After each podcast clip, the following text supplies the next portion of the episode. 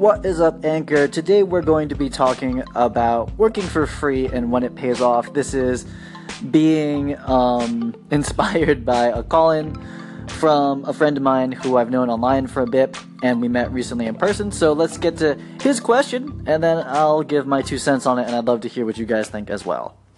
Hey Matt, it's Chris. Nice seeing you at the Aperture event last month and meeting you finally. Uh, I have a really interesting question. Um, in addition to working with Matt Granger, I've found a creative director partner uh, in my life that we've clicked and we've been producing some absolutely incredible content, um, spec work for no money, taking your advice just like you said, and it's getting noticed. And it's being seen by some really big people, some monster brands, some monster people. Like I'm shooting um, a music video for one of Sony's emerging artist label uh, called Sony Red, and that that's happening. But and I'm booking a trip to Los Angeles to do a networking event. All all these crazy things, and it's scary, it's terrifying, but it's exciting.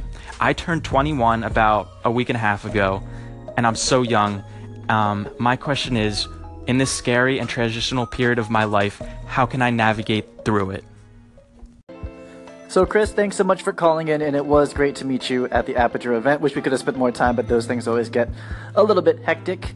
Uh, first of all, you are incredibly young. Not to say that you shouldn't be hustling 24 7 like you're already doing, but you do have time to pivot around and figure out what you want to do. And uh, But I have to say that what you've accomplished thus far, not in just accomplishments as far as resume and reel, but just kind of like finding yourself and understanding what you want to do and, and exploring the different options out there, you've done quite a bit. And I think perhaps the internet combined with your personality has perhaps enabled that and that's a that's a really good thing. And i think the core question comes down to that in the beginning you have to work a lot for free for exposure quote unquote for networking just to get experience. And when is when exactly does that pay off? So Let's talk about the working for free thing. I made a YouTube video about that years ago. Well, it wasn't years ago. It was probably like a year ago, maybe a year and a half, something like that.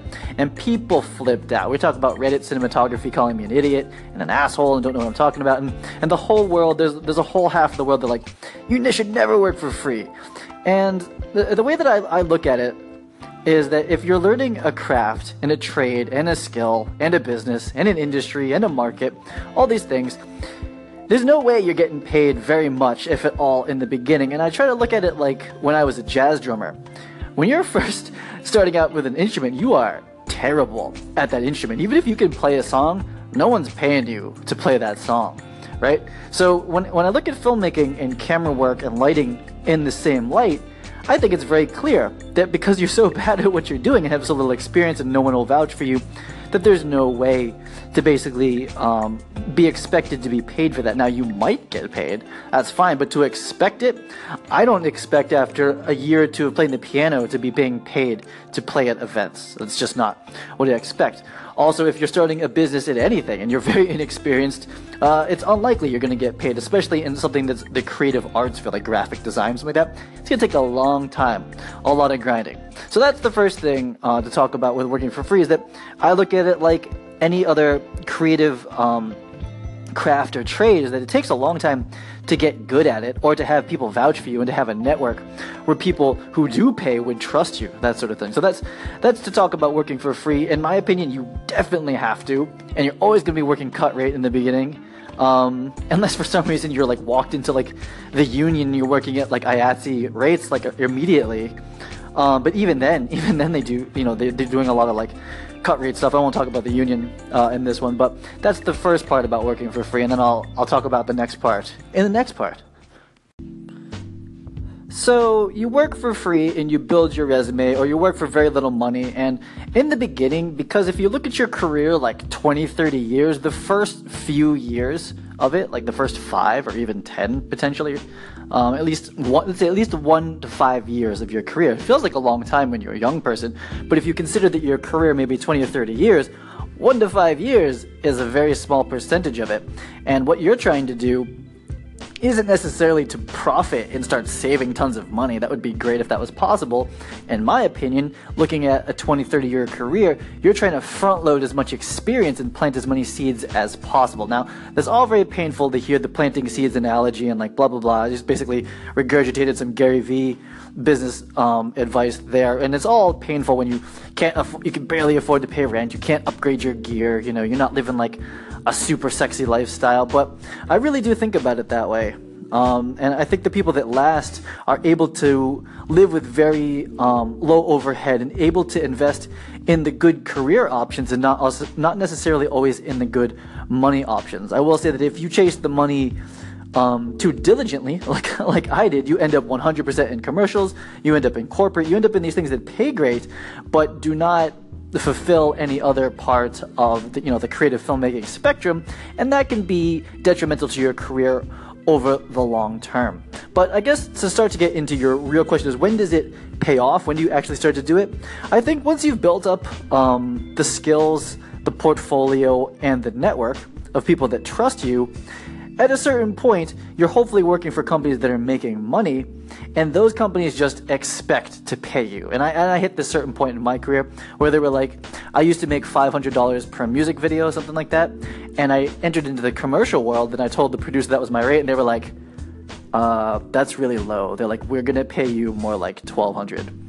and I was like, oh, okay, cool. And I didn't like ask for it, I didn't fight for it. It basically just got to the point where my work people started to trust me and, and give me opportunities.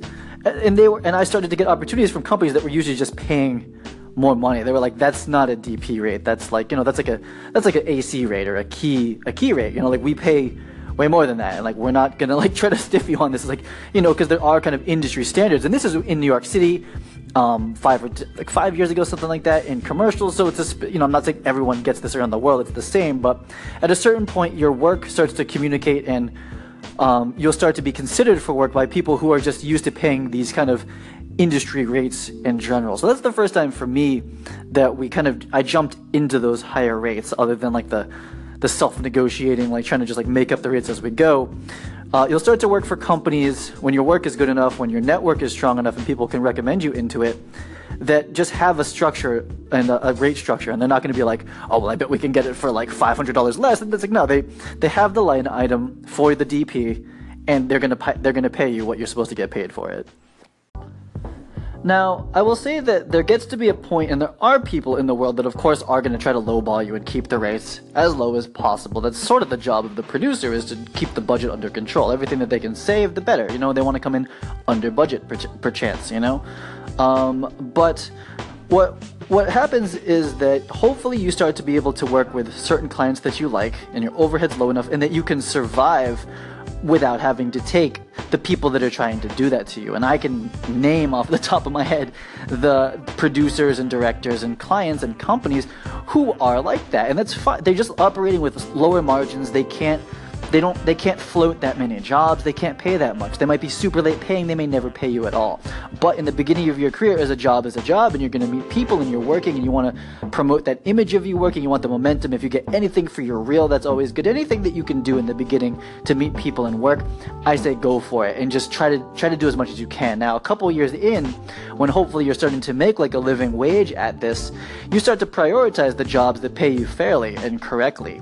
And at a certain point you just have it you have to stop saying you have to start saying no to the people that aren't going to do that right? And at that point the working for free thing and the working for cut rates you need to really understand is this worth it you know? And i think a lot of dps follow the rule. I think it's um, there's three factors. There's great creative there's a great budget and there's something else and i forget what it is.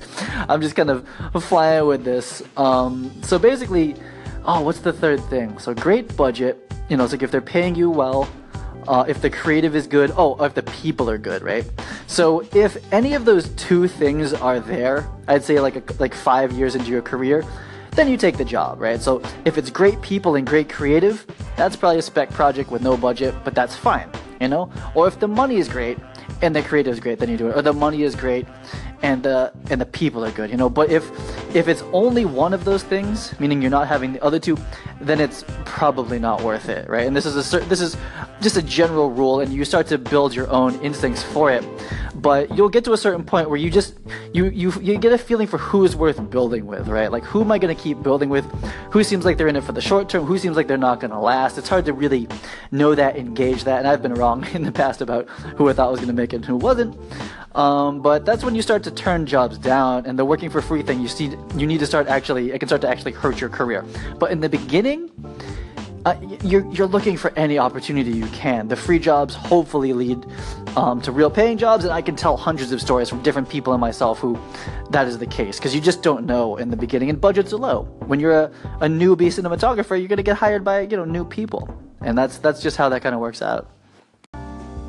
Okay, so Chris, specifically getting back to your uh, particular situation, I kind of went on a thing about just in general working for free and this kind of general guide to freelancing and, and networking and, and how the career works out. But you, you're on the the up and up right now. You've you've made some some waves. People are seeing your work. You're getting opportunities, and you're traveling, and you're unsure perhaps of of what to do. And you, I think you just take the days one at a time. I feel like I'm in a similar place with how um, especially the social media end of my business has been going. Like every day I wake up to several new emails that are potential sponsored videos or speaking opportunities or things like this, and I have no idea which ones to take. And it's just basically one day at a time. What feels right at the time? What's uh, a, a reasonable step? You know, like there's there's projects that would be maybe too massive, you know, and it's it's it's not that likely that you get stuff that's way out of your league.